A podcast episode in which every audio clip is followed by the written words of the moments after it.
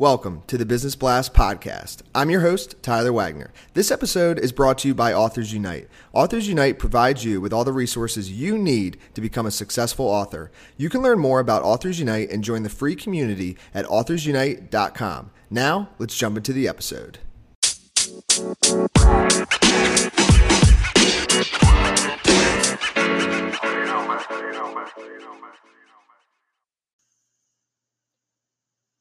All right, everyone, welcome back to another episode of the Business Blast podcast. I'm your host, Tyler Wagner. Today I have Wes Bergeron with us. He's a business account strategist. So, welcome to the show, Wes. Hey, guys, how's it going? Thanks for having me on. Of course. Thanks for joining us. Uh, and we'll dive in. The first question I have for you, Wes, is what's the best story from your life that has an underlying valuable message? Uh, for me, it definitely had to be when I graduated uh, undergrad. I my background was in uh, religion studies, and as I graduated, I applied to a bunch of store, a bunch of colleges to like do um, to do teaching, but then I also applied to a bunch of churches to do uh, religious work, more like pastoral ministry, whatnot. And I got a lot of a lot of rejection letters, and that just uh, it kind of killed me for a little bit because I didn't know if I was ever going to do what I like what I set out to do in college. But what I ended up realizing was like you have to just gotta get in there and you got to figure out what you're good at, even if it's something outside of what you're doing in your degree. And you got to give yourself a little bit more of a of a shot.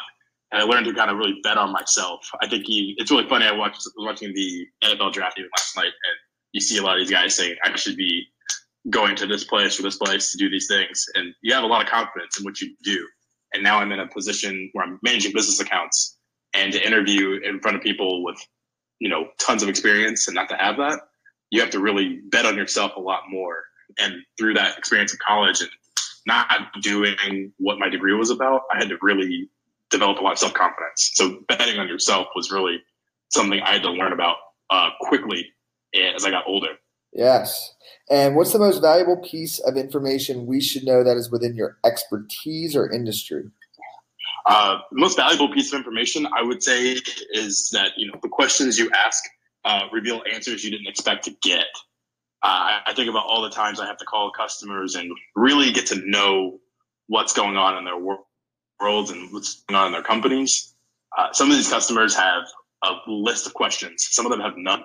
Uh, they have a lot of worries, a lot of pain points, a lot of hopes, and you you have to be really critical about the questions you ask because those questions will unlock some incredible stories, but they'll also unlock uh, just great plans you can develop for them. Yearly plans, monthly plans, uh, quarterly plans. Uh, the questions you ask definitely matter.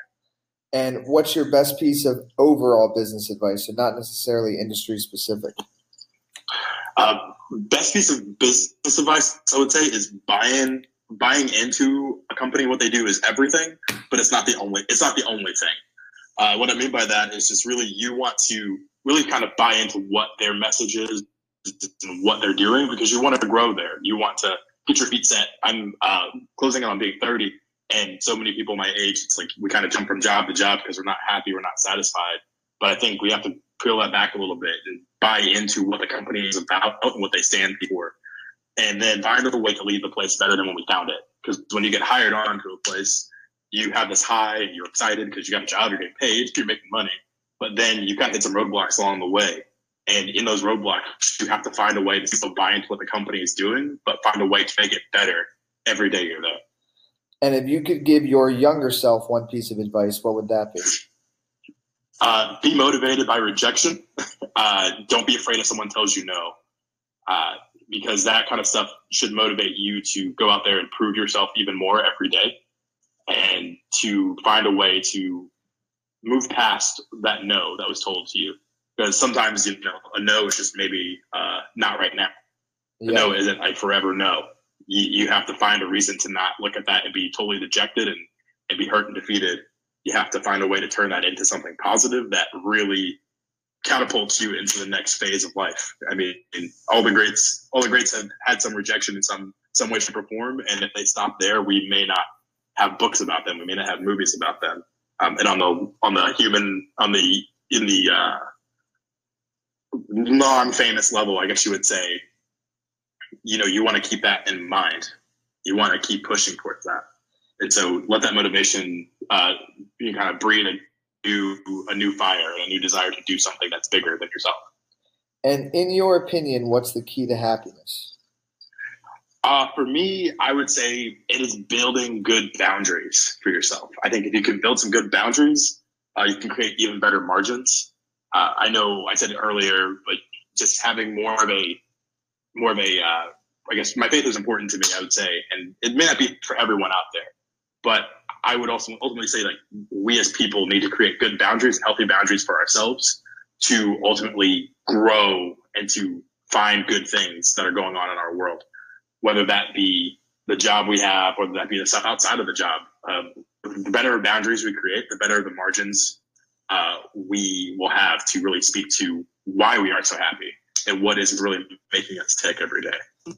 And what's the best book that you've read, and what was the number one thing you learned from that?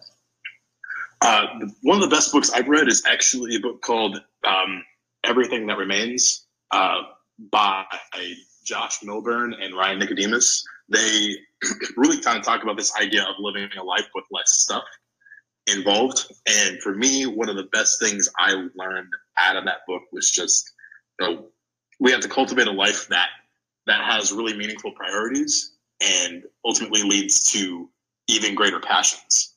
I think we're just so consumed by what we do in our nine to fives that sometimes it's hard to break away and disconnect and to find a way to really declutter our lives so that way we can go into what we're doing every day with a better better passion better desire to uh, serve those around us but also just to make our names in our industries i think really important and what's your favorite quote and why uh, it's actually from that same book. Uh, the quote says i know i might fail but we must fail we must all fail from time to time. We have to figure out what doesn't work so we can find what does. Uh, I think to just to, to realize like we do things in this life that sometimes just do not work out, but we don't know we don't know unless we try. And for me, this is always a reminder of trial by error.